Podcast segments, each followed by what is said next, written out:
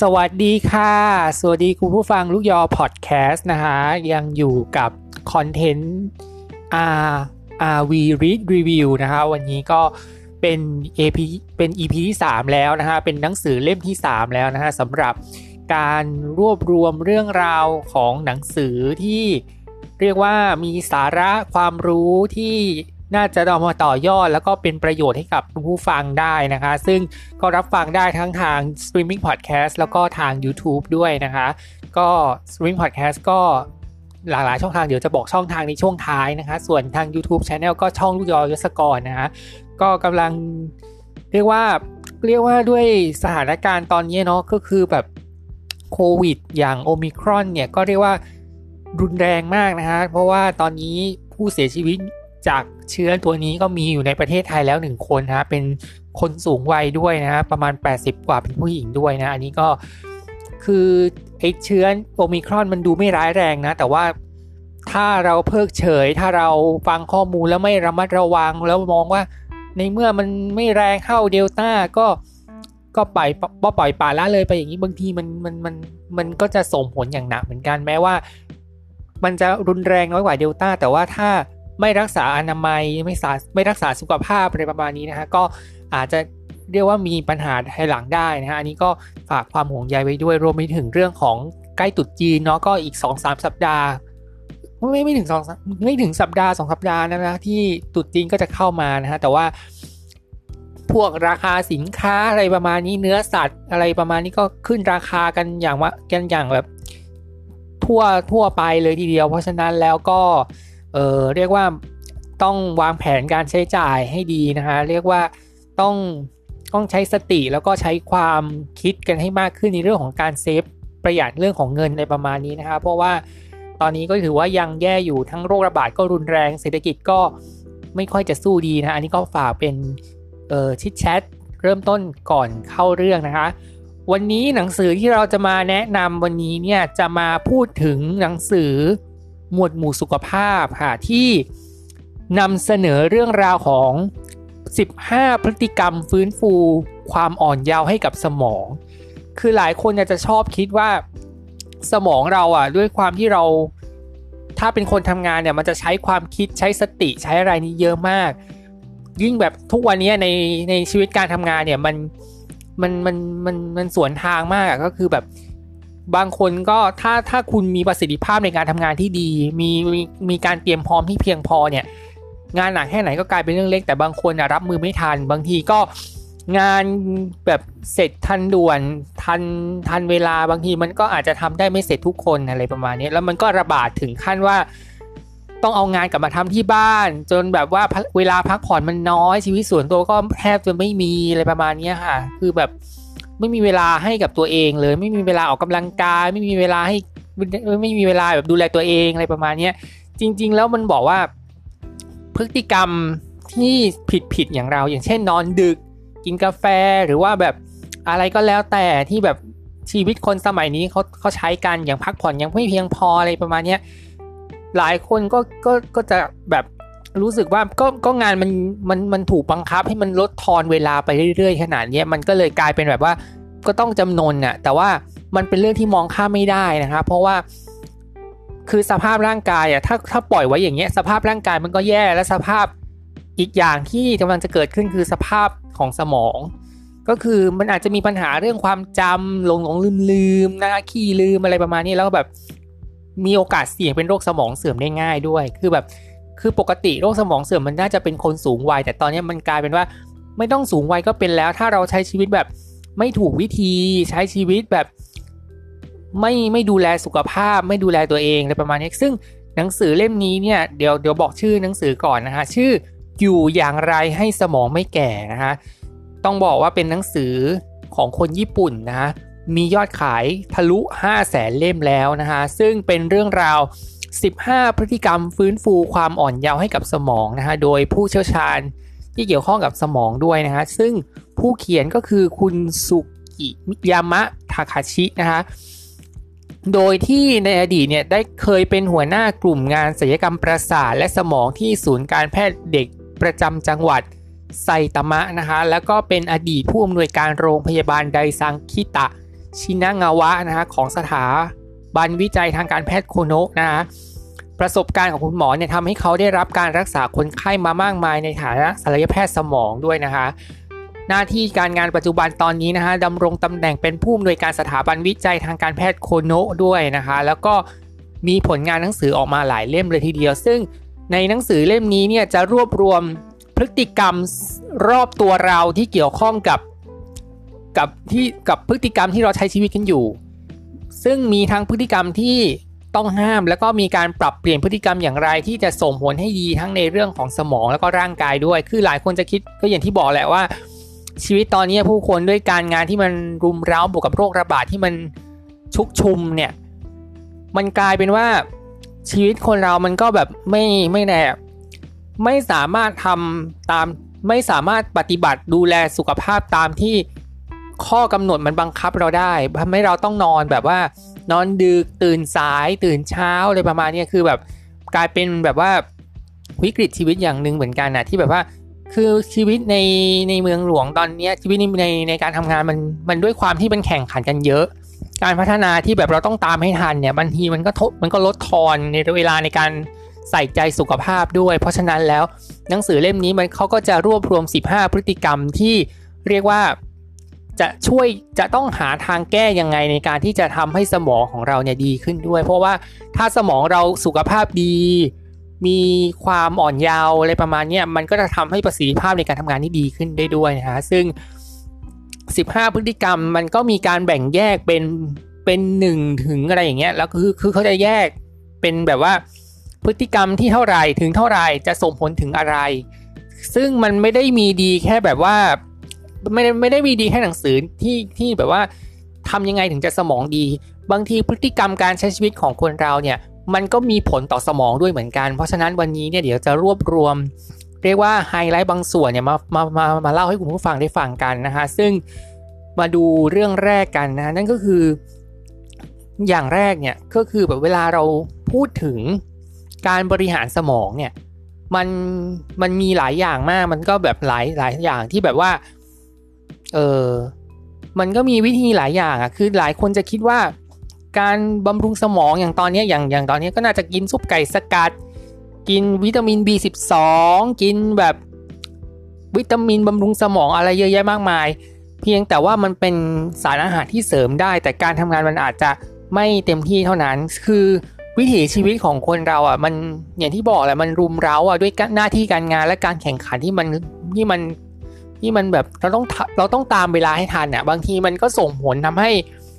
ร่างกายมันเกิดปัญหาได้ ก็คือในเรื่องของระเบียบชีวิตในเรื่องของวางแผนตารางชีวิตอะไรอย่างเงี้ยแล้วก็การกินก็ผิดวิธีต้องไปกินอาหารกล่องต้องไปกินเอ่อข้าวกลางวันแบบตามร้านโดยที่ไม่รู้ว่าสารอาหารที่ได้รับมานั้นมันมีอะไรบ้าง ดีมีบ้างไหมแล้วก็ไขมันอะไรนี้มันมันมันจะส่งผลอะไรคือสุกิยามะเนี่ยเขาบอกว่า พฤติกรรมทุกทุกทุกอย่างที่เราใช้ในชีวิตเนี่ย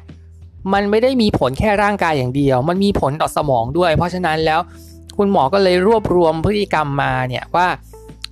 ปัญหาเนี่ยมันมันมันมีเหตุผลในเรื่องของหลักของทางการแพทย์ แล้วก็มีวิธีแก้ต่างๆ นานา อย่างแรกเลยเนี่ยก็คือเรื่องของการขยับแขนขาและปากของเราเพื่อให้บริหารสมองไปด้วย คนส่วนใหญ่เนี่ยจะเชื่อว่าสมองมีหน้าที่จัดการความคิดและความทรงจำแต่การควบคุมระบบความรู้สึกเนี่ยกับระบบการเคลื่อนไหวอย่างพอเหมาะเนี่ยช่วยให้สมองที่ควบคุมทำงานได้ดีขึ้นด้วย อันนี้ก็คือว่าการใช้กิจกรรมที่เน้นการขยับร่างกาย ขยับแข้งขยับขารวมไปถึงการใช้ปากในการในการแบบว่าบริหารเนี่ย มันมันก็มีผลในการที่แบบว่ามันจะทำให้สุขภาพของเราเนี่ยดี แล้วก็ให้สมองเนี่ยได้ทำงานอย่างอย่างอย่างอย่างมีคุณภาพด้วย ซึ่งก็นำมาสู่ 6 กิจกรรมที่จะส่งผลดีต่อสมองนะคือเป็นกิจกรรมที่สามารถขยับตัวได้ แล้วก็ใช้ความคิดด้วยแล้วก็บริหารสมองด้วยนะคะอย่างแรกเลยเนี่ยกิจกรรมแรกที่ที่เรียกว่าสมองเนี่ยจะดีผลดี แล้วก็เกี่ยวข้องกับการขยับก็คือการออกกำลังกายเบาๆ ไม่ใช่ออกกำลังกายหนักๆแบบยกเวทยกอะไรประมาณนี้คือคือยกเวทเนี่ยอาจจะจำเป็นแต่ว่าต้องต้องยกในระดับที่พอเหมาะกับตัวเอง ไม่ใช่ว่าไปแบบหนักสุดๆเลยประมาณนี้ซึ่งมันก็จะทำให้ร่างกายมันมันกล้ามเนื้อมันปวดได้ เพราะฉะนั้นเนี่ยถ้าอยากจะเล่นยิมเล่นฟิตเนสเนี่ยก็ควรจะใช้ระดับความเหมาะสมด้วย ซึ่งออกกำลังกายเบาๆเนี่ยมันจะช่วยได้ดีกว่าการออกกำลังกายหนักๆนะฮะไม่ว่าจะเป็น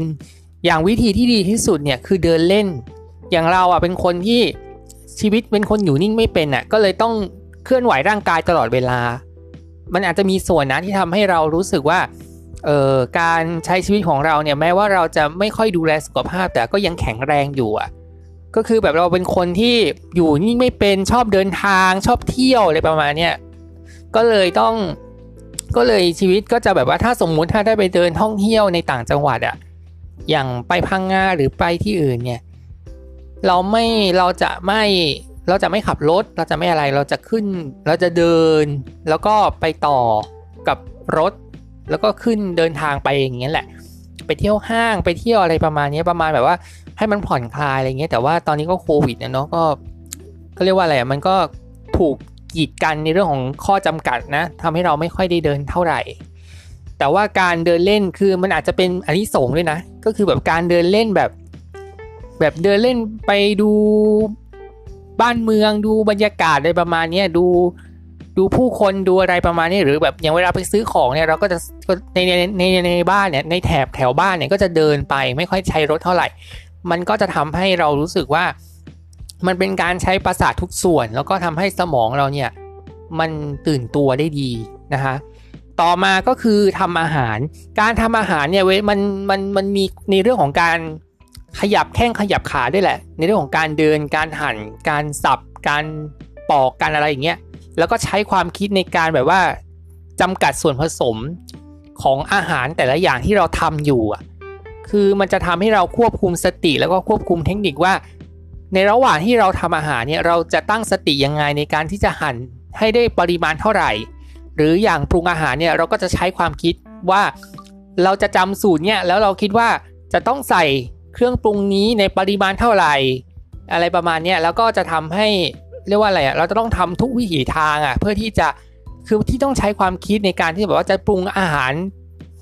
อันเนี้ยอย่างไรให้อร่อยโดยที่แบบว่าไม่โดยที่แบบมันตรงตามสูตรแล้วก็ทำออกมาแล้วก็รสชาติดีในแบบนี้คือมันต้องใช้ความคิดแล้วก็ใช้ร่างกายได้ด้วยนะคะ พูดคุยทักทายสั้น ๆ กับคนอื่น อันนี้มันเหมือนเป็นการประสร้างสัมพันธ์ให้กับคนรอบตัว คนที่คุณสนิท คนที่คุณรู้จักอะไรประมาณนี้มันจะทำให้เพียงแค่คุณทักทายเขาแล้วเขาก็ทักทายกลับด้วยอารมณ์ที่สดใสอะไรประมาณนี้มันก็จะทำให้คุณรู้สึกดี แล้วพอรู้สึกดีสมองก็จะได้ทำก็จะแบบเฟรชขึ้นมาได้ทำความสะอาดบ้านอันนี้มันอันนี้ก็คือแบบทุกส่วนเลยก็คือแบบขยับแข้งขยับขาแล้วก็ใช้ความคิดในการแบบว่าจะ จะจะจะวางแผนในการทำความสะอาดบริเวณไหนดี จะถูพื้นอย่างไรให้มันดีที่สุดอะไรประมาณนี้ใช้เจอแล้วก็ไม้กวาดอะไรประมาณนี้รวมไปถึงกวาดกอดการกวาดขยะอะไรประมาณนี้ด้วยทำสวนอันนี้ส่วนตัวไม่ค่อยทำเท่าไหร่เพราะว่าไม่ค่อยไม่ค่อยแบบว่า คือถ้าทำสวนน่ะ โดยส่วนตัวเราคิดว่ามันต้องดูแลอย่างใกล้ชิด แต่ว่าคนทำสวนแล้วดูดีมันจะด้วยสมองดีอย่างไร คือมันจะได้ดูธรรมชาติ ดูสีเขียวดู พืชพันธุ์ดูอะไรประมาณนี้แล้วก็มันดูแลรักษาอะไรประมาณนี้ซึ่งมันด้วยด้วยสีของธรรมชาติของมันเนี่ยมันจะทำให้สมองเราชื่น มันมันไม่ได้แค่ตัวเราสดชื่นอย่างเดียวมันสมองก็จะโล่งขึ้นด้วย มันก็จะปลอดโปร่งด้วยนะฮะสุดท้ายก็คือการอ่านออกเสียง ซึ่งเขาก็อธิบายเหตุผลมาด้วยนะว่า การอ่านออกเสียงเนี่ยมันจะบริหารสมองอย่างไรนะครับเพราะว่าการอ่านออกเสียงเนี่ยมันไม่ได้ใช้งานแค่กับปาก ก็คือใช้ในการพูดอะ เท่านั้นแต่ว่าแล้วก็ตาที่เรามองดูตัวหนังสือ แต่ยังบังคับให้สมองเนี่ยเข้าสู่กระบวนการรับเรียบเรียงแล้วก็ส่งออกด้วยทำให้สมองนะฮะทำให้มีสมาธิและเข้าใจเนื้อหาได้ดีกว่าการใช้สายตากวาดตัวหนังสือเพียงอย่างเดียว ก็คืออย่างเวลาแบบ สมมุติถ้าอ่านหนังสือแต่ว่าสมมุติอ่านหนังสือแล้วเราลองดูอย่างเดียวมันจะใช้สติเยอะมากนี่จะใช้สมาธิสูงมาก เพราะว่าสมองก็จะรับข้อมูล รับข้อมูล รับข้อมูลไปอย่างเงี้ย บางทีการรับข้อมูลเข้าอย่างเดียวเนี่ย ถ้าบรรยากาศอะมันมีการรบกวนจากเสียงที่มันที่มันน่ารำคาญอะอย่างเสียงดัง เสียงอะไรประมาณเนี้ยมันอาจจะทำให้เราสมาธิหลุดได้ คือ คือการอ่านแบบกว่าสายตาอย่างเดียวอะถ้าเป็นคนที่มีสมาธิแล้วคุณมีสติเนี่ย มันก็ไม่ได้ไม่ไม่มีปัญหาอะไรแต่อย่างเราอะ มันเป็นปัญหานี้ก็คือตอนที่เพิ่งเริ่มมาอ่านหนังสืออะปัญหามันเกิดขึ้นคือมันจะได้ยินเสียงโน่นเสียงนี่รอบตัวแล้วมันจะทำให้สมาธิเราเขวไปหมดเลยอะ่ะ อันนี้มันเป็นปัญหาของคนที่ไม่ได้ปูพื้นฐานการอ่านมาอย่างมาตั้งแต่เด็กอะ่ะคือคือเป็นคนที่ดูโทรทัศน์มาตั้งแต่เด็ก ๆ เลยอะ่ะแล้วกลายเป็นว่าเราก็ดูมาตั้งแต่เล็กจนโตแล้วดูแบบ งานวิจัยเขาบอกให้ดูแค่สี่ชั่วโมง หรือศูนย์ไปเลยแต่เราอะดูแบบทั้งวันทั้งคืนอย่างเงี้ย แล้วก็ดูดึกดึกดื่นดื่นถึงถึงแบบห้าทุ่มเลยมาเนี้ยคือตอนนั้นยังเด็กมากอะ่ะคือแบบดูทีวีได้แบบพีคสุดก็คือตอนประถมที่สามดูไปจนถึงแบบว่าตีสามตีสี่เงี้ยแล้วตื่นขึ้นมาไปโรงเรียนไม่ไหวอะไรประมาณนี้คือแบบ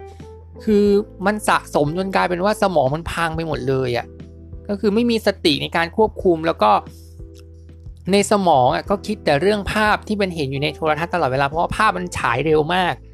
พอฉายมันเร็วสติ แล้วก็ตะเติดเปิดเปิงกลายเป็นคนสมาธิสั้นไปในท้ายที่สุดอะไรประมาณนี้แต่ว่าพอลองอ่านออกเสียงด้วยเราด้วยปากของเราเองเนี่ยเรารับข้อมูลเนี่ยเราก็ได้ยิน เราได้ยินแล้วก็ได้นำไปคิดแล้วไปเรียบเรียง แล้วส่งออกก็คือทางการทางสมองให้สมองได้รับรู้ว่าสิ่งที่เราพูดออกไปในในระหว่างที่เราอ่านออกเสียงเนี่ยมันจะทำให้เรารู้สึกว่า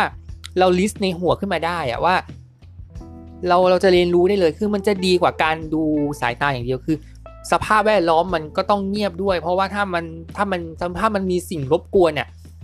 มันอาจจะให้สมามันอาจจะทำให้สติเราเตลิดเปิดเปิงอะ่ะสมาธิหลุดแล้วก็อาจจะไม่ได้ไม่ได้อะไรอะ่ะไม่ได้ความรู้ที่แบบว่าที่ไม่ได้ครบทุกอย่างทั้งทั้งที่ เวลาเราอ่านเนี่ยมาเราจะได้จินตนา ซึ่งแล้วแล้วการอ่านแล้วฟังหรือจะอ่านหรือว่าอะไรเงี้ยมันจะมีการจินตนาการเห็นภาพเห็นอะไรอย่างนี้ ซึ่งมันก็จะเป็นในเรื่องของการมองเห็นภาพที่แบบว่า ด้วยเราสมมุติขึ้นเองอะ่ะแล้วเราจะตีความเนื้อหาออกมาเป็นภาพได้อย่างไรพอการอธิบายการอ่านที่ออกเสียงเนี่ยมันก็มีผลทำให้เราเห็นภาพชัดเจนมากขึ้นด้วย เพราะฉะนั้นแล้วอันนี้ก็เป็นเหตุผลนะว่า มันบริหารสมองได้นะการอ่านออกเสียง ต่อมาก็คือเรื่องของการกำหนดเส้นตาย การกำหนดเส้นตายเนี่ยเขาบอกว่า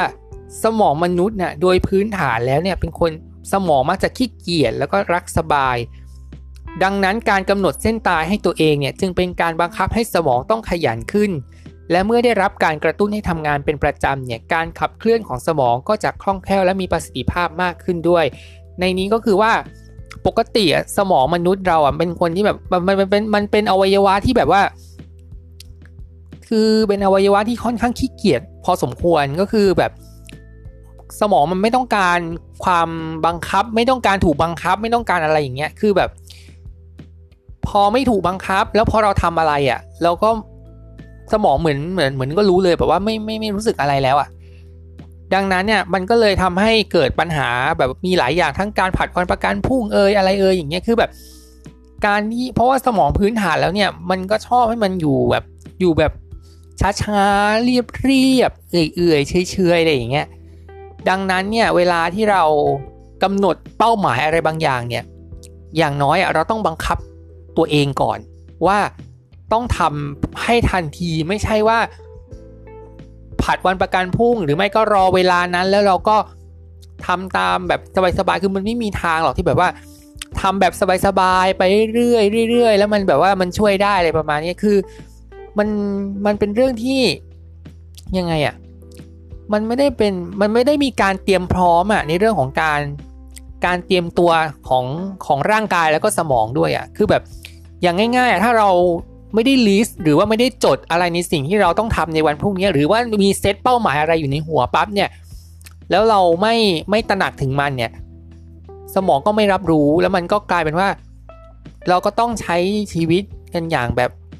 เลื่อนลอยอะใช้ชีวิตอย่างใช้ชีวิตตามเป้าหมายที่มันเลื่อนลอยออกไป แล้วผัดวันประกันพรุ่งอย่างเงี้ยมันก็ไม่มีผลอะไรเลยอะมันก็เหมือนกับการไม่ทำอะไรเลย ดังนั้นเนี่ยการ กำหนดเส้นตายกำหนดเส้นตายในที่นี้ก็คือแบบว่าบังคับร่างกายและสมองเนี่ยให้ทำในสิ่งที่เราต้องการได้ อย่างตอนที่ทำคอนเทนต์หนังสือเนี่ยเราก็ตั้งเป้าเลยว่า ถ้าอ่านหนังสือเนี่ยต้องใช้เวลาอย่างน้อยอะไม่เกิน 2-3 วัน 2-3 วันนะ แล้วประมาณวันที่ 4 วันที่ 5 เนี่ย ต้องเขียนสรุปเนื้อหาออกมาให้ได้ เพราะว่าซึ่งอันนี้มันคือการกำหนดเส้นตายก็คือ มันเป็นการกำหนดให้มีพฤติกรรมที่จะช่วยให้สมองเนี่ยต้องทำงานอย่างอย่างเอาจริงเอาจัง เพราะว่าการปล่อยการใช้ภาวะเลื่อนลอย ใช้ความคิดเลื่อนลอยเนี่ยมันก็ไม่ช่วยอะไรให้มันดีขึ้นเลย เราก็จะดันทุลังดันทุลังจะผัดวันประกันพุ่งเอยอะไรเอยอย่างเงี้ยแต่การบังคับให้ร่างกายและสมองเนี่ยรับรู้ว่าต้องทำสิ่งเหล่านี้มันจะกระตุ้นให้สมองเนี่ยทำงานได้ด้วย อย่างอย่างตอนที่อ่านหนังสือเนี่ยเราก็ บังคับร่างกายตัวเองว่า อย่างคือคือเตรียมตัวมาตั้งแต่ตอนแบบตอนก่อนอ่านหนังสือว่า คือคืนก่อนเนี่ยเราต้องนอนสองทุ่มเพื่อที่จะตื่นให้เช้าที่สุด แล้วก็เมื่อทำภารกิจยามเช้าเสร็จ อ่านหนังสือก็ต้องอ่านหนังสือให้ให้ให้จริงจังอะ่ะให้มันเป็นจริงเป็นจัง อ่านไปเรื่อยๆ อ่านไปเรื่อยๆ แล้วก็ เมื่ออาจจะมีเบรกพักบ้าง พักกินข้าวพักกินน้ำเออเรียกว่ากินของว่างอะไรประมาณนี้คือระหว่างทางในเรื่องของการแบบว่ากำหนดเนี่ยให้พักได้แต่ว่าไอการพักเนี่ยอย่างการกินอาหารหรือทานน้ำเนี่ยมันก็มันก็ช่วยในเรื่องของการเสริมสารอาหารด้วย แต่ว่ามันจะทำให้อิ่มท้องด้วยนะ มันให้อิ่มท้องด้วยแต่ว่าอาหารเนี่ยก็ต้องกินให้คุ้มเนาะเพราะว่ากินข้าวก็ต้องกินให้ในปริมาณที่เหมาะสม กินของว่างหรือแบบ ดื่มน้ำอะไรประมาณนี้น้ำนี่มันดีต่อสมองเลยนะ เพราะว่าในร่างกายมันก็ขาดน้ำอยู่ตลอดเวลา อย่างเวลาเราอ่านเนี่ย เราจะใช้สายตาเราจะใช้สมองค่อนข้างเยอะบางทีอะมันมันมันลวนก็ได้ เพราะฉะนั้นแล้วเนี่ยเราก็จะดื่มน้ำเยอะเป็นพิเศษ เพราะว่ามันจะทำให้ช่วยในเรื่องการหล่อเลี้ยงสมองด้วย ดังนั้นเนี่ยการกำหนดเส้นตายเนี่ยไม่ได้เส้นตายแค่แบบว่าแค่การกระทำอย่างเดียวนะในเรื่องของแบบว่า พักระหว่างทางอย่างการกินอะไรประมาณนี้ก็อาจจะกินได้ แต่ว่าเมื่อเรามีเป้าหมายอะไรในสมองอยู่อะ ว่ายังอ่านหนังสือเล่มนี้อยู่ ก็ต้องอ่านไปเรื่อยๆ จนกว่าจะถึงจุดที่เราพอใจ อาจจะให้เวลาอย่างน้อยวัน 2 วันก็ได้ ถ้าหนังสือมันถ้าหนังสือแบบมันบางมากเวลาก็ไม่มากก็เหลือประมาณไม่ถึงไม่ถึงวันหนึ่งก็อ่านจบแล้ว แต่ถ้าเนื้อหามันหนาประมาณนึงอะไรประมาณนี้ก็อาจจะใช้ประมาณ2อสวันอย่างเงี้ยแต่ว่า ระหว่างทางเนี่ยก็ควรจะพักดื่มน้ำกินอาหาร กินอาหารเที่ยงให้อิ่มอะไรอย่างนี้ด้วยนะ เพราะว่ามันจะทำให้เสริมสารอาหารทำให้มีประสิทธิภาพในการทำงานของสมองได้ด้วยนะอันนี้ก็กำหนดเส้นตายไม่ได้เส้นตายแค่แบบว่าทำอย่างเดียวนะก็ดูแลตัวเองดูแลสุขภาพรับประทานอาหารที่มีประโยชน์ด้วยนะฮะต่อมาก็คือเรื่องของสิ่งที่ไม่ควรทำก่อนนอนเนี่ยที่เป็นพฤติกรรมที่ไม่ควรไม่ควรทำอย่างน้อยอะไม่ถึงคือก่อนนอนอะเวลาแบบ คือชีวิตมนุษย์ทุกวันนี้ด้วยความที่ว่าก่อนนอนมันเป็นเวลาที่แบบว่าเรา happy มากๆอะแต่บางทีการใช้ชีวิตในตอนกลางคืนเราอะมันผิดมันมันมันมันหลายอย่าง คือตอนนี้ปัญหาของคนที่แบบว่า ทุกวันนี้มันมีหลายอย่างทั้งในเรื่องของการดูละครกระตุ้นอารมณ์ ฟังเพลงแบบอารมณ์ฮึกเหิม หรืออย่างมีสมาร์ทโฟนแท็บเล็ตแล้วก็จะแล้วก็จะเล่นโทรศัพท์เช็คเช็คอีเมล เช็ค Facebook อะไรประมาณนี้ ซึ่งบางทีเนี่ยมันก็ทำให้ให้การนอนไม่มีประสิทธิภาพได้ เพราะว่าสมองมันก็ยังต้องทำงานอยู่อะคือคืออันนี้ต้องบอกก่อนนะว่าเวลาที่เรานอนเนี่ยถ้าเรานอนปั๊บเนี่ยหลายคนจะคิดว่าสมองก็คงได้พักร่างกายก็คงได้พักแล้ว แต่จริงๆอะสมองมันยังทำงานอยู่ตลอดเวลานะ สมองมันยังทำงานอยู่ไปเรื่อยๆเรื่อยๆเรื่อยๆอะไรอย่างเงี้ยจนกว่าจะหลับสนิทแล้วก็เราฝันอะไรประมาณนี้มันจะถือว่าเป็นการพักผ่อนที่เป็นแบบที่เป็นพักผ่อนจริง ๆ ดังนั้นเนี่ยคุณสุกิยามะเขาได้ นำเสนอพฤติกรรมที่ไม่ควรทำก่อนนอนอย่างเช่น ไม่ควรฟังเพลงหรือดูหนังที่กระตุ้นอารมณ์ความรู้สึก อันนี้ก็บอกไปไปไปไปแล้วนะว่า เพลงที่มีอารมณ์สนุกสนานเพลงร็อกอะไรประมาณนี้หรือว่าหนังละครสยองขวัญหนังแอคชั่นหนังแบบรุนระทึกอะไรประมาณนี้เอาไว้ตอนแบบเวลาว่างจริง ๆ ดีกว่า ประมาณแบบกลางวันก็ได้ ไม่ใช่ก่อนนอน โต้เถียงหรือทะเลาะกับคนอื่น อันนี้ก็ไม่ควรทำเพราะว่ามันจะทำให้เราเครียดด้วย เอางานกลับมาทำที่บ้านแล้วทำงานอย่างเอาจริงเอาจังอะไรอย่างเงี้ยมันก็จะทำให้สมองไม่หยุดทำงานด้วยนะ แล้วบางทีถ้างานมันยังไม่เสร็จ แล้วแล้วคุณต้องรีบนอนอะ แล้วคุณนอนอะ บางทีคุณเครียดได้เลยนะ คือมันอาจจะเครียดในแบบว่า เราต้องเครียดตลอดเวลา แล้วสุดท้ายก็การพักผ่อนก็ไม่มีประสิทธิภาพมากขึ้น ออกกำลังกายหนักๆ อันนี้ ออกกำลังกายหนักๆ เนี่ย อย่างที่บอกเนาะว่า เดินเล่นพักผ่อนแล้วออกกำลังแบบเบาๆอะไรอย่างเงี้ยมันจะดีกว่าการออกกำลังกายแบบรุนแรงแบบ แบบใช้แรงเยอะๆเนี่ยมันก็จะมาร่างกายมันก็ปรับไม่ทันอีกพอมาเข้าสู่การนอนร่างกายก็ต้องมันก็ยังต้องใช้เวลาในการปรับร่างกายให้มันให้มันให้ไปอยู่ในโซนของการหลับได้ ใช้งานอวัยวะที่ส่งผลถึงประสาทส่วนปลายก็อย่างออกกำลังกายแบบหนักๆอะไรประมาณนี้มันก็จะทำให้ประสาทส่วนปลายทำงานในประมาณนี้ซึ่ง จริงๆอะออกกำลังกายกับส่วนส่วนปลายเนี่ยมันก็คล้าย ๆ กันมันเป็นเป็นเป็นข้อเดียวกันนะฮะมันอาจจะทำให้เมื่อถึงเวลานอนเนี่ยมันอาจจะต้องใช้ใช้สเรียกว่าอะไรใช้ในเรื่องของการแบบว่าให้ระบบประสาทส่วนปลายเนี่ยผ่อนคลายช้าลง คือมันจะต้องมันจะต้องทำให้ร่างกายสงบไปทั้งทั้งตัวก่อน แล้วสมองเนี่ยมันก็ยังต้องทำงานไปเรื่อยๆเรื่อยๆอะไรประมาณนี้ด้วยนะฮะมันก็เลยทำให้ ร่างกายเนี่ยมันก็ยังไม่เข้าสู่โหมดพักผ่อนที่แท้จริงอะไรเงี้ยสมองก็ยังทำงานอยู่ในขณะที่เราหลับอยู่อะแบบมันมันยังไม่หลับลึกเท่าไหร่ ชากาแฟและคาเฟอีนอันนี้หยุดอันนี้ต้องงดเลยงดก่อนเลย ถ้าทานอย่างน้อย 2 ชั่วโมงก่อนเนี่ยไม่มีปัญหาอะไรแต่ว่าถ้าใน 2 ชั่วโมงที่คุณต้องเข้านอน อย่างก่อน 2 ชั่วโมงก่อนในในก่อนเข้านอนเนี่ยคุณทานชาทานกาแฟทานคาเฟอีนเข้าไปเนี่ย แน่นอนมันเป็นตัวกระตุ้นอย่างดีเลยที่ทำให้สมองต้องตื่นตัว ซึ่งไม่ได้ช่วยอะไรในเรื่องของการแบบให้มันหลับสบายได้มากขึ้นนะฮะอันนี้ก็ฝากไว้ด้วย ต่อมาก็คือเรื่องของอันนี้แหละก็คือสืบเนื่องก็คือเมื่อเมื่อคาเฟอีนเนี่ยมันอยู่ในร่างกายเราแล้วเนี่ยมันก็มีอีกหนึ่งพฤติกรรมที่อันเนี้ยคนส่วนใหญ่เป็นกันเยอะนั่นก็คือ หลายคนจะลดทอนเวลาของการพักผ่อนด้วยการอดนอน การอดนอนเนี่ยมันอาจจะเกิดขึ้นกับกับคนที่ไม่มีความพร้อมในเรื่องของการใช้ชีวิต ในเรื่องของการวางแผนดูแลตัวเอง วางแผนดูแลสุขภาพ วางแผนชีวิตการงานชีวิตของครอบครัวอะไรเงี้ยก็ต้องใช้กำลังกายและก็กำลังใจเนี่ยไปโฟกัสกับงาน จนต้องลดทอนเวลานอนให้มันลดลง บางทีเนี่ยอย่าว่าแต่คนแบบนอนแบบ เที่ยงคืนห้าทุ่มเลย บางคนเนี่ยนอนไปถึงแบบตีสามตีสี่อะแล้วแบบต้องตื่นประมาณแบบแปดโมงอย่างเงี้ยคือแบบนอนไม่ถึงสามสี่ชั่วโมงเลยอะคือแบบมันมีคนอย่างนี้จริงๆนะที่แบบว่ายิ่งแบบคนที่มีเมืองคนที่อยู่ในประเทศที่ หรืออยู่ในพื้นที่ที่แบบว่า ต้องมีการแข่งขันอย่างการเรียนอย่างเงี้ยหรือว่าแบบการทำงานที่แบบมันใช้ความคิดเยอะอะไรประมาณนี้บางทีมันก็ต้องอดนอนเพื่อแบบว่า ใช้ความคิดทั้งหมดอะโฟกัสไปที่งาน ซึ่งการลดเวลานอนเนี่ยมันคือการลดเวลาที่สมองจะได้จัดเก็บข้อมูล ความทรงจำและจัดระเบียบความคิด ยิ่งไปกว่านั้นเนี่ยการอดนอนยังส่งผลให้สมองที่อ่อนล้าเนี่ยฟื้นตัวช้า พอตื่นขึ้นมามันจึงทำให้มันจึงทำงาน คือใช้ชีวิตอย่างไม่เต็มที่นะฮะแล้วถ้าอดนอนจนเป็นนิสัยเป็นประจำเนี่ยอาจจะกลายเป็นคนขี้หลงขี้ลืมและคิดไม่เป็นระบบระเบียบ แล้วก็จะนำไปสู่อัลไซเมอร์ ซึ่ง อย่างที่บอกอะอัลไซเมอร์มันเป็นเรื่องของคนสูงวัย 60 ก็ต้องระวังแล้วอะไรประมาณนี้ แต่ว่าการอดนอนเนี่ยมันจะทำให้เพิ่มความเสี่ยงต่อการเป็นอัลไซเมอร์ขึ้นด้วยนะคะคุณผู้ฟังค่ะ เพราะฉะนั้นแล้วเนี่ยการอดนอนเนี่ยมันไม่ได้ช่วยให้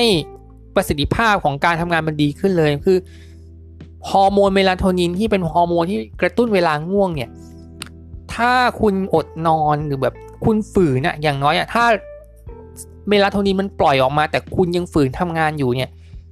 ไอ้เมลาโทนินเนี่ยมันก็จำเก่งนะในเรื่องของการแบบว่า ถ้าคุณนอนเวลาไหน เมลาโทนินก็จะย้ายเวลานั้น ซึ่งบางทีเนี่ยมันก็อาจจะเกิดปัญหาก็คือว่าถ้าคุณทำงานตอนห้าทุ่มเนี่ย แล้วแบบตอนสี่ทุ่มเนี่ย คุณก็ยังทำงานอย่างเอาเป็นเอาตาย แล้วคุณมานอนห้าทุ่มเนี่ย เมลาโทนินก็จะจำข้อมูลนี้เลยว่า อ๋อห้าทุ่มเป็นเวลาพักผ่อนของคุณนี่ งั้นฉันย้ายเวลา มาเป็นห้าทุ่มแล้วกันนะ คุณจะได้พักผ่อน ซึ่งมันอาจจะเกิดขึ้นในตอนที่แบบว่า งานสมมุติว่าระเบียบชีวิตพร้อมแล้วอะไรประมาณนี้นอนประมาณสองทุ่ม แต่ไอเวลาของฮอร์โมนเมลาโทนินมันอยู่ห้าทุ่มเนี่ย ดังนั้นอะไอสองสามชั่วโมงเนี่ยคุณจะนอนอย่างทรมานทรกรรมเลยอะ เพราะว่า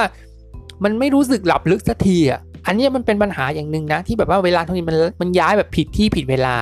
แล้วบางทีมันมีปัญหาถึงขั้นว่า มันอาจจะทำให้เรามีเรียกว่าอะไรอะ่ะ มันจะมีปัญหากับการนอนหลาย ๆ อย่างอะไรประมาณนี้ยิ่งแบบช่วงปัจยุยุคแบบยุคแบบปัจจุบันอะไรอย่างเงี้ยที่แบบว่า คนติดซีรีส์ดูดูละครอะไรประมาณเนี้ยบางทีอะการบางทีอะซีรีส์มันเริ่มประมาณสองทุ่มอะไรเงี้ยจบประมาณสี่ทุ่มอย่างเงี้ย บางทีเนี่ย มันก็ทำให้ เรียกว่าอะไรอะเวลานอนมันก็ลดลงอยู่แล้วเมลาโทนินเนี่ยยิ่งแบบยิ่งถ้าติดเป็นนิสัยอะดูทุกวันดูเป็นประจำดูกันสองชั่วโมงอะไรอย่างเงี้ยบางทีเนี่ยจังหวะของเมลาโทนินมันอาจจะเปลี่ยนไปเปลี่ยนมา แล้วบางทีเนี่ยมันอาจจะถูกตัด แล้วก็ฮอร์โมนมันก็ไม่หลั่ง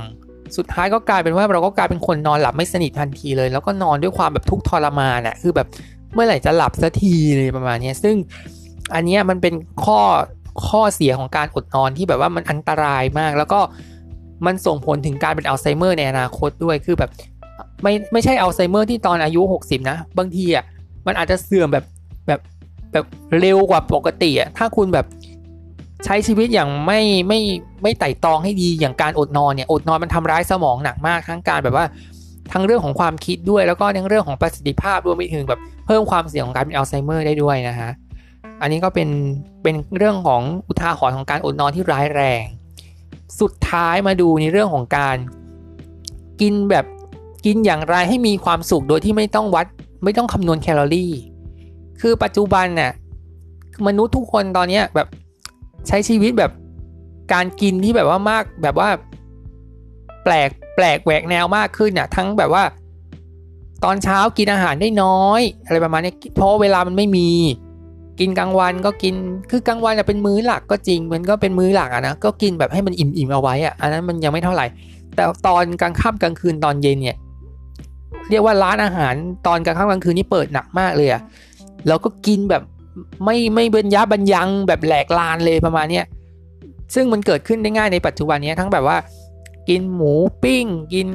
หมูกระทะ กินบุฟเฟ่กินกินมื้อก่อนนอน กินมื้อ ตอนดึกอย่างเงี้ยคือแบบ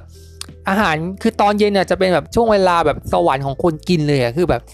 พยายามกินอาหารแบบให้มันแหลกลานเลยประมาณนี้กินไปให้มีความสุขอะแต่บางทีเนี่ยคุณก็ยังไม่รู้เลยว่า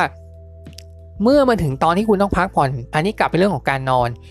บางทีร่างกายมันยังต้องย่อยสารอาหารนั้นอยู่อะกระเพาะมันยังต้องย่อยอาหารที่เรากินเข้าไปอะบางทีมันอาจจะรบกวนเวลาที่ทำให้เรานอนไม่หลับด้วยอะมันต้องใช้เวลากว่าที่ เรียกว่าไงให้สมองมันรู้สึกแบบได้พักผ่อนจริงๆอะซึ่งอันนี้มันมันเป็นมันเป็นข้อเสียของคนในสมัยนี้นะที่แบบว่า อาหารหลักตอนนี้มันกลายเป็นของมื้อ หลังตะวันตกดินมื้อเย็นมื้อค่ำอะไรประมาณนี้ซึ่งถ้าซึ่งมันจะส่งผลไม่ได้ส่งผลแค่ในเรื่องของการพักผ่อนอย่างเดียว มันจะส่งผลถึงการเพิ่มแคลอรี่ในร่างกายจนกลายเป็นโรคอ้วนได้ด้วยนะฮะดังนั้นเนี่ยการกินเนี่ยควรแล้วเราจะกินยังไง ให้มัน ให้มันไม่อ้วนอะ่ะ โดยที่เราไม่ต้องโฟกัสที่แคลอรี่เนี่ย ก็คือควรกินให้พออิ่ม ก็คือกินให้พออิ่ม หรือจำกัดปริมาณอาหารในแต่ละมื้ออย่างชัดเจน ก็คืออย่างอย่างแรกเนี่ยก็คือ อย่างเวลาเรากินจนอิ่มเนี่ย คือร่างกายมันก็มีมันมีความแปลกอยู่อย่างหนึ่งก็คือว่า ก่อนที่ท้องก่อนที่สมองอาจจะรู้ว่าที่เรากินอาหารไปอะมันเพียงพอแล้วอะมันต้องใช้อีก 20 นาทีในการแบบใช้ ก็ใช้เรื่องใช้ข้อมูลในการใช้สัญญาณของข้อมูลไปที่สมองของเราอะแต่ในขณะที่สมองอะได้ในขณะที่ร่างกายมันอิ่มแล้วอะแต่การส่งข้อมูลที่มันแบบใช้เวลา บางทีเราก็กินแบบมากขึ้นมากขึ้นมากขึ้น จนแบบว่า บางทีอาหารมันเต็มแน่น มันเต็มกระเพาะหมดเลยอะ่ะแล้วสมองมันถึงจะถึงพอมันถึง 20 นาทีอะมันก็ส่งไปถึงสมองแล้วว่าอะรู้สึกอิ่มแล้ว แต่บางทีเนี่ย ไออิ่มในสมองเนี่ยกับอิ่มในท้องเนี่ยมันไม่เท่ากันนะ สมองมันอาจจะอิ่มในแบบหลังหลัง 20 นาที แต่สภาพหลังจากกินเนี่ยคือแบบอาหารคือแบบมันแน่นมากคือปริมาณมันเยอะแล้วมันก็เพิ่มภาระให้กับการย่อยอาหารในกระเพาะอาหารด้วยอะ่ะมันก็เลยกลายเป็นแบบว่าผลที่ตามมานะที่ทำให้แคลอรี่เราเพิ่มสูงขึ้น ยิ่งถ้าไม่ออกกำลังกาย ยิ่งถ้าแบบไม่เอาไม่ออกกำลังในการแบบว่าเผาผลาญไขมันเนี่ยมันก็จะพอกพูแล้วก็กลายเป็น กลายเป็นการสะสมแล้วก็ทำให้เกิดโรคอ้วนในที่สุด เพราะฉะนั้นเนี่ยสุกิยามะเนี่ยได้แนะนำไว้ว่าอาหารอาหารสามมื้อเนี่ยเราควรกินอย่างไรเนี่ยให้มีประสิทธิภาพ เขาบอกว่ามื้อเช้าเนี่ยควรกินให้อิ่มเลย คือ เพื่อที่จะได้มีพลังงานในการทำงานตลอดช่วงเช้าก็คือ ไม่ควรโฟกัสอาหารในปริมาณมากที่มื้อเย็นควรไปเริ่มที่มื้อเช้า อาหารเยอะๆในมื้อเช้าที่คุณกินเข้าไปเนี่ยมันมีผลต่อการทำงานของสมองและร่างกายในตอนเช้าที่จะรับมืองานในช่วงเช้าขึ้นมาได้ อันนี้มันจะย้อนแย้งกับตอนนี้ที่แบบว่า บางคนตื่นอะตื่นตีหกอย่างเงี้ยแล้วงานเข้าแปดโมงเช้าอย่างเงี้ยมันมีเวลาแค่สองชั่วโมงอะเราอาจจะอาบน้ำแต่งตัว แต่ว่าเวลาการกินมันอาจจะไม่มีอะหรือว่าเวลากินเราอาจจะกินแบบกินขนมปังกินเบเกอรี่ กินไส้กรอกกินอะไรประมาณนี้ซึ่ง ไส้กรอกกับเนื้อแปรรูปเนี่ยมันเป็นข้อต้องมันเป็นอาหารที่ไม่ควรกินในยามเช้านะ เพราะว่ามันเป็นเนื้อแปรรูปแล้วมันก็มีสารวัตถุกันเสีย มีดินประสิวมีอะไรอย่างนี้ที่แบบว่า มันจะสะสมสารพิษในร่างกาย ซึ่งอาหารเช้าเนี่ยควรเป็น หรืออย่างโจ๊กหรือว่าอะไรอย่างเงี้ยโจ๊กนี่ดีนะโจ๊กนี่ได้โจ๊กได้อะไรได้ แต่ว่า เราควรต้องกินอาหารในปริมาณที่คือกินอะไรก็ได้ หรือหรือคุณเป็นคนที่แบบว่า แม้ว่าเราไม่ไม่สามารถหยุดกินไส้กรอกได้ เราอาจจะกินได้ เราอาจจะกิน American breakfast ได้ แต่ว่าเราควรเน้นสารอาหารที่มันเยอะเอาไว้ คาร์โบไฮเดรต โปรตีน อะไรเงี้ย แล้วก็แบบผักผลไม้ อันนี้ก็กินได้บ้าง กินบ้างนะ ผักผลไม้นี่ อันนี้ก็มี อันนี้ก็เป็นปัญหา เพราะว่าปกติอาหารเช้าเนี่ยมันอาจจะเป็นอาหารที่ไม่ได้มีผักหรือผลไม้อะไรเสริมเข้าไป ดังนั้นเนี่ยอาหารเช้าเนี่ยปริมาณก็คือ อย่างน้อย 5 หมู่ ผักผลไม้ก็ควรให้พอเหมาะยังบางทีผักผลไม้มันอาจจะต้องมากกว่าคาร์โบไฮเดรตและโปรตีนด้วยนะ เพราะว่ามันจะทำให้เสริมมันจะมีวิตามินไว้เสริมสร้างร่างกายอะไรเงี้ยแล้วคาร์โบแล้วคาร์โบไฮเดรตโปรตีนเนี่ยมันจะเพิ่มมวลเพิ่มแคลอรี่ให้เราเนี่ยเรียกว่าอะไรให้อิ่มท้องมากขึ้น ยิ่งแบบข้าวเนี่ยถ้าข้าวเป็นข้าวกล้องข้าวไรซ์เบอร์รี่ข้าวที่ไม่ขัดสี หรือธัญพืชที่แบบไม่ธัญพืชที่มันมีประโยชน์เนี่ย ทานเข้าไปเยอะๆเนี่ยมันจะยิ่งดีเพราะมันจะอยู่ท้อง แล้วก็จะทำให้ร่างกายใช้งานได้ตลอดทั้งวัน แล้วก็สมองก็จะไม่รวนด้วยนะฮะเรียกว่า อันนี้เป็นมื้อเช้าที่ควรต้องเปลี่ยนทัศนคติใหม่ ตอนกลางวันควรควรปรับปริมาณอาหารให้เหมาะสมกับกิจกรรมในช่วงบ่าย ก็คือ คือมื้อกลางวันมันเป็นแบบเมื่อเราสำหรับเราเราว่ามันเป็นแบบกลางๆอะเนาะก็คือแบบ มันต้องกินเยอะแหละ เพียงแต่ว่าการกินเยอะของมื้อกลางวันที่ ดีต่อสมองเนี่ยที่ไม่ที่ไม่อ้วนโดยที่ไม่ต้องใช้แคลอรี่มาวัดเนี่ยต้องประเมินกิจกรรมในช่วงบ่ายด้วยว่าคุณกำลังจะทำอะไร แล้วคุณก็ควรจะปรับสารอาหาร หาอาหารที่รับประทานแล้วอยู่ท้อง หาอาหารที่ทานแล้วมันอิ่ม ที่มันเหมาะสมกับกับช่วงที่ตอนบ่ายคุณต้องเผชิญกับการใช้ชีวิตของคุณต่อ ไม่ใช่ว่า กินแบบไม่คิดแบบไม่คิดเลยว่า ตอนบ่ายจะเป็นยังไง เพราะบางทีมันจะเกิดปัญหาก็คือแบบว่าหลังกินข้าวแบบเสร็จใหม่ ๆ เนี่ยมันจะรู้สึกง่วง เพราะว่าแบบเวลาเรากินข้าวขาวกินอะไรอย่างเงี้ยบางทีมันอาจจะกระตุ้นเซโรโทนินเวลากระตุ้นเซโรโทนินให้เรารู้สึกง่วงมากขึ้น ซึ่งอันนี้มันก็เป็นปัญหาอย่างหนึ่งเหมือนกันที่ทำให้ช่วงบ่ายมันอาจจะเกิดปัญหาในเรื่องของการแบบง่วงระหว่างงานอะไรประมาณนี้ซึ่งจริงๆอะมันก็มีวิธีที่อันเนี้ยมันก็เป็น เป็นเป็นทางแก้นะเพียงแต่ว่าไม่ควรทำแบบในมานมากเกินไปก็คือแบบให้งีบหลับสักพักหนึ่งสักสินาทีอย่างเงี้ยให้สมองได้พักอะไรประมาณนี้ อันนี้อันนี้ได้นะ แต่ไม่ควรจะอย่างน้อยอะแต่ไม่ควรจะ 15 นาทีเลยไปจนถึงเวลางานที่แบบต้องทำต่ออะไรประมาณนี้ ซึ่งบางทีมันอาจจะมีปัญหากับเรื่องของที่ทำงานได้นะอันนี้ก็เป็นเรื่องที่ต้องคำนวณ คือต้องดูก่อนว่าตอนบ่ายเนี่ยเราควรเราใช้ชีวิตกับการงานที่มันเหมาะสมแค่ไหนแล้วเราต้องกินอาหาร ที่มันพอดีและเหมาะสมเท่าไหร่ ถึงจะทำให้ช่วงบ่ายเนี่ยมีประสิทธิภาพในการทำงานมากขึ้น อันนี้มันเป็นแม้แต่มื้อกลางวันยังต้องแบบต้องคิดเนาะคือแบบไม่ใช่แบบว่ากินอะไรก็ได้แล้วทำไปเลยเพราะบางทีมันมีปัญหาตามมาก็คืออาการง่วงก็ได้อะไรประมาณนี้ด้วยนะฮะส่วนมื้อเย็น เน้นความสมดุลของสารอาหารและกินพออิ่ม เพื่อป้องกันไม่ให้ท้องเนี่ยหิวจนกว่าจะเข้านอนก็คือ ตอนเย็นเนี่ยเราควรจะเน้นสารอาหารที่มันเหมาะสมที่มันสมดุล ไม่ใช่แบบว่า กินบุฟเฟ่กินหมูกระทะ กินสุกี้ กินชาบู กินแบบมื้อใหญ่จัดเต็มอะไรประมาณนี้แล้วแบบว่ามันจะส่งแล้วมันผลแล้วมันส่งผลกระทบไปถึงระบบระบบเซลเมลาโทนินในเรื่องของการนอนด้วยอะคือกินอิ่มเนี่ยควรกินอิ่มให้มันพอดีและ อยู่ท้องได้ใน ตลอดรอดฝั่งในตลอดกลางคืนที่คุณพักผ่อนได้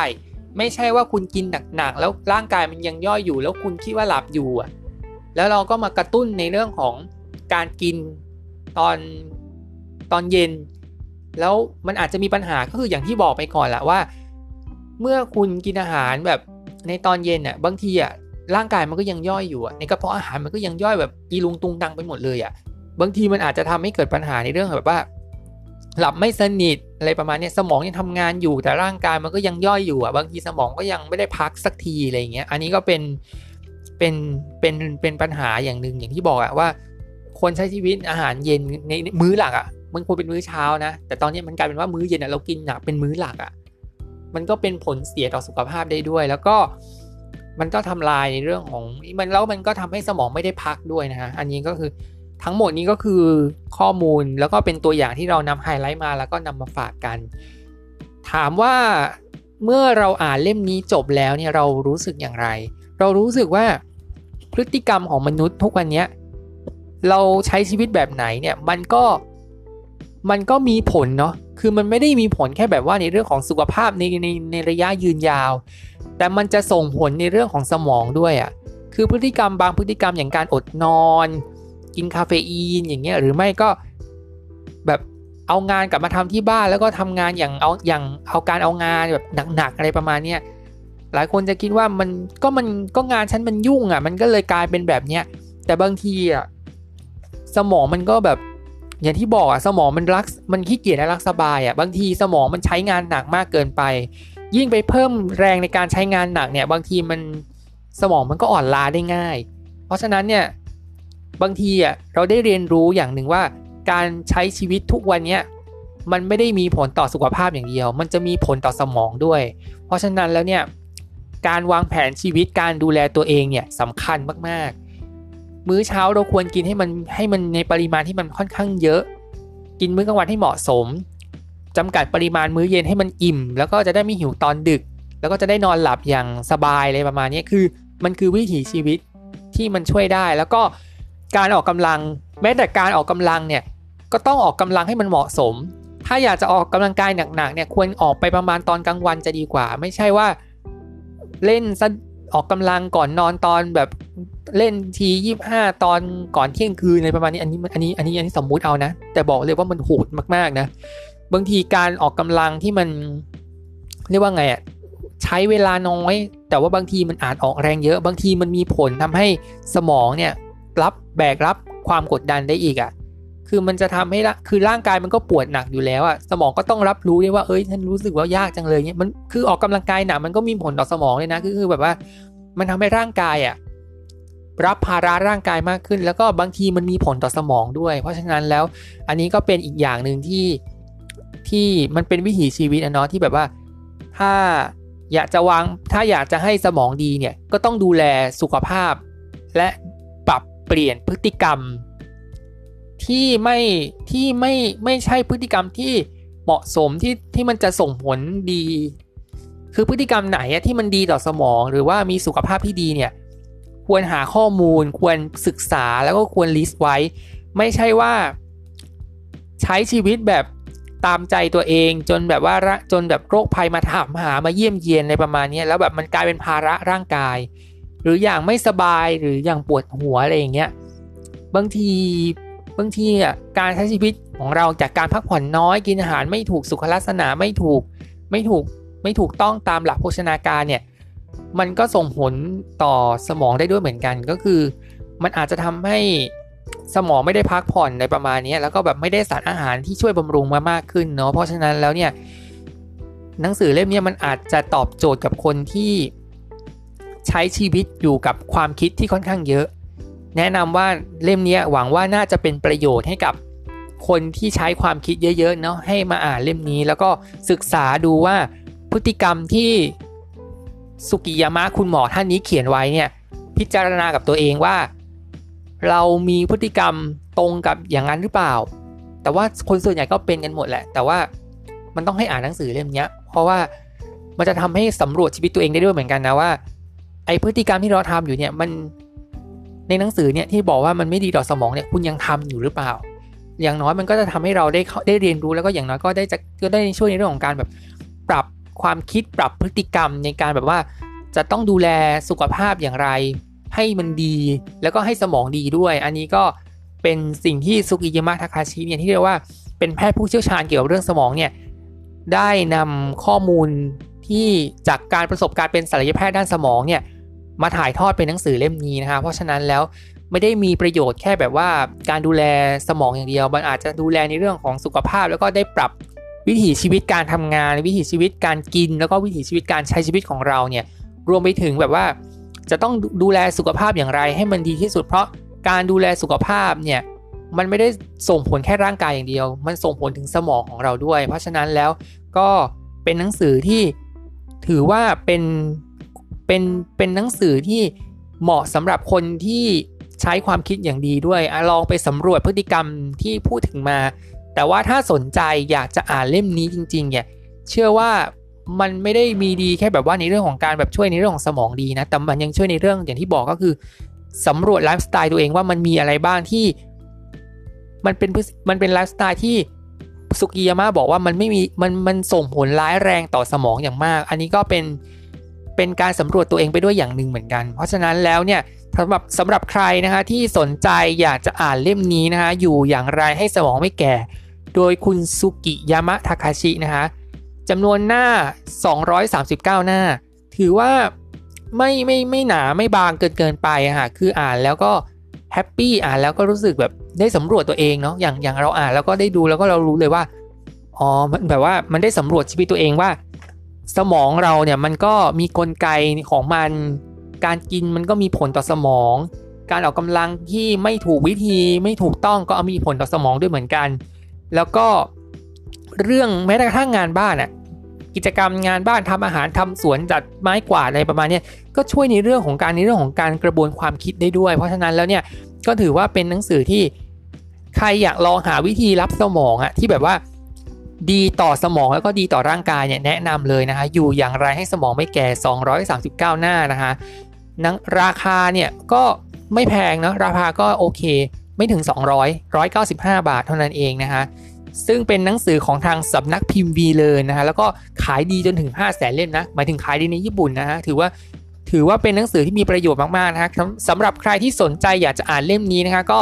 หาซื้อกันได้นะฮะไม่ว่าจะเป็นช่องทางของร้านหนังสือ C1 Book Center B2S นะฮะเออร้านในอินเอ่อคิโนคุนิยะนะฮะหรือไม่ก็ในช่องทางออนไลน์ ในเว็บไซต์ของร้านหนังสือก็ได้ หรือจะเป็นช่องทาง s h อ p e e Lazada ของทาง v l e a r n ด้วยนะฮะซึ่งก็สามารถไปซื้อกันได้เห็นบอกว่าในแอป s h อ p e e Lazada เนี่ยก็ลดลดพิเศษอยู่เหมือนกัน แต่สำหรับส่วนลด 15%แล้วก็ได้หนังสือจากทางสำนักพิมพ์ v l e a r n จริงๆเนี่ย แนะนำนะคะ w w w v l e a r n b o o k c o m นะฮะซื้อ 1 เล่มลด 15%ซื้อหลายเล่มยิ่งลดเปอร์เซ็นต์ได้มากขึ้นด้วยนะฮะซึ่งก็เป็นหนังสือหนังสือวีเลนทุกทุกทุกเล่มเนี่ยถือว่าบางเล่มก็ขายดีแบบจนแบบเป็นหนังสือที่แบบต้องอ่านจริงๆอะ่ะเออซึ่งแบบตอนนี้ที่บ้านเนี่ยซื้อจากหนังสือวีเลนมาซะส่วนใหญ่อะ่ะเพราะว่าความรู้เขามันมันหลากหลายมากแล้วก็แบบว่าอ่านแล้วก็มันมันเพลิดเพลินนะเนาะก็เลยทำให้เรารู้สึกว่า เฮ้ยอยากอยากอยากแนะนำหนังสือวีเลนทุกเล่มจริง ๆ เพราะว่าวีเลนในเล่มที่เราสนใจเนี่ยมันก็มีประโยชน์มีสาระที่มันน่าสนใจทั้งนั้นเลย เพราะฉะนั้นแล้วก็ฝากคุณผู้ฟังนะฮะถ้าอยากจะหาหนังสือที่แบบว่า อย่างน้อยคนก็ชื่นชอบ แล้วก็ความรู้ก็หลากหลาย มีมีเทคนิคอะไรที่น่าสนใจเนี่ยลองหาหนังสือ ของวีเลนก็ได้จริงๆวีเลนก็ทำเก่งเนาะเก่งในเรื่องของหลายเรื่องนะแต่อย่างเนี้ยเป็นหมวดหมู่สุขภาพ หมวดหมู่สุขภาพมีอยู่ประมาณไม่กี่เล่มเท่านั้นเองอะ่ะเองแต่ว่าก็เป็นอีกอีกคอนเทนต์หนึ่งที่ขายดีเหมือนกันก็คือเป็นหนังสือยิ่งแบบยิ่งยิ่งแบบหนังสือสุขภาพของคนญี่ปุ่นเขียนเนี่ยจะจะเลิฟมากๆจะสนใจเป็นพิเศษเลย เพราะว่าคือญี่ปุ่นเนี่ยก็เป็นเป็นเป็นเป็นประเทศที่คนอายุยืนเยอะ แล้วก็คนก็ดูแลสุขภาพกันเยอะด้วยนะฮะซึ่งก็เรียกว่าเป็น เป็นความรู้ของแบบญี่ปุ่นที่มันมันน่ารักเนาะแล้วก็อยากจะให้คุณผู้ฟังที่กำลังหาหนังสือสุขภาพดีๆ หรือว่าหาหนังสือจิตวิทยาหรือไม่ก็หนังสือธุรกิจอย่างเงี้ยก็ลองหาหนังสือของคนญี่ปุ่นมาอ่านดู คือจริงๆหนังสือของคนญี่ปุ่นเนี่ยเดี๋ยวนี้ก็ขายดีหลายเล่มนะ เพราะว่าเขาเล่าเรื่องได้แบบเรียบง่าย จบกระทัดกระทัดรัดฉับไวอะไรประมาณนี้นะฮะจริงๆก็มีหลายที่แต่ว่าสำหรับเราเราว่าที่หนึ่งในดวงใจก็คือของวีเลยนี่แหละนะฮะอันนี้ก็ ฝากไว้ด้วยนะฮะทั้งทางร้านหนังสือจะซื้อในร้านหนังสือก็ได้ ซื้อในเว็บไซต์ก็ได้ ซื้อใน Shopee Lazada ก็ได้ หรือว่าซื้อผ่าน WeLearn Book ก็ได้นะคะ ซื้อแล้วได้ส่วนลดด้วยนะ 15%ได้ด้วยนะฮะอันนี้ก็ฝากคุณผู้ฟังไว้ด้วยนะฮะแล้วก็อย่าลืมติดตามลูกยอพอดแคสต์การผ่านทางสตรีมมิ่งพอดแคสต์นะคะไม่ว่าจะเป็นเอ่อ Anchor Spotify Google Podcast นะคะ Radio Public นะคะ Breaker แล้วก็ Pocket Cast ด้วยนะคะแล้วก็ช่องทาง อีกหนึ่งช่องทางก็คือดูทั้งวิดีโอได้ด้วย แล้วก็ฟังเสียงไปด้วยนะคะทั้งทาง YouTube นั่นก็คือทาง YouTube Channel ช่องลูกยอยศกรนะคะฝากกดไลค์กดแชร์ กด Subscribe แล้วก็กดกระดิ่งด้วยนะคะจะได้ดู content ใหม่ๆ หรือจะได้ดูคลิปใหม่ก่อนใครได้ด้วยนะคะ แล้วก็อย่าลืมค่ะ ติดตามลูกยอพอดแคสต์กันนะคะต่อไปเรื่อยๆ เลยทีเดียวนะคะรับรองว่าจะมีเรื่องราวดีๆ จากหนังสือรวมไปถึงอาจจะมี content สนุกๆ อีกมากมายที่ เรากำลังคิดอยู่ แต่ตอนนี้ตอนนี้โฟกัสไปที่หนังสืออย่างเดียวแล้วนะตอนนี้เพราะว่าอย่างคอนเทนต์ตอนนี้ก็โฟกัสไปที่เรื่องราวของหนังสือที่น่าสนใจก่อนนะ เดี๋ยว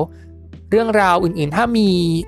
คอนเทนต์อะไรที่น่าสนใจเดี๋ยวจะมาเล่าให้ฟังเรื่อยๆ ในลูกยอพอดแคสต์นี้นะคะไงก็ขอขอบพระคุณคุณผู้ฟังด้วยนะคะแล้วก็ถ้ามีส่วนไหนอะไรขัดข้องตรงไหนผิดพลาดประการใดก็ขออภัยมาณที่นี้ด้วยนะคะยังไงก็ขอขอบคุณผู้ฟังอีกครั้งจากใจนะคะยังไงก็ ฝากติดตามลูกยอพอดแคสต์ไปเรื่อยๆ แล้วก็ติดตามคอนเทนต์ RRV Read Review ต่อไปเรื่อยๆนะคะจะมีเรื่องราวดีๆ จากหนังสือเล่มโปรดอย่างนี้มาฝากคุณผู้ฟังแน่นอนยังไงก็ดูแลสุขภาพนะอย่างอย่างถูกต้องเพื่อที่จะส่งผลให้สมองเรามีสุขภาพที่ดี แล้วก็ไม่เสี่ยงต่อการเป็นโรคสมองที่มีปัญหาได้ด้วยนะยังไงก็ขอให้มีสุขภาพที่แข็งแรง แล้วก็มีสุขภาพความคิดแล้วก็ทางสมองที่มัน ชัดเจน ปราดเปรื่อง คิดแล้วว่องไวใช้ใช้อะไรกว่าเดิมนะฮะไงก็ขอขอบพระคุณผู้ฟังทุกท่านนะฮะแล้วก็อย่าลืมติดตามลูกยอพอดแคสต์ต่อไป แล้วก็พบกันใหม่ EP หน้าวันนี้ลาไปแล้วนะคะ สวัสดีค่ะ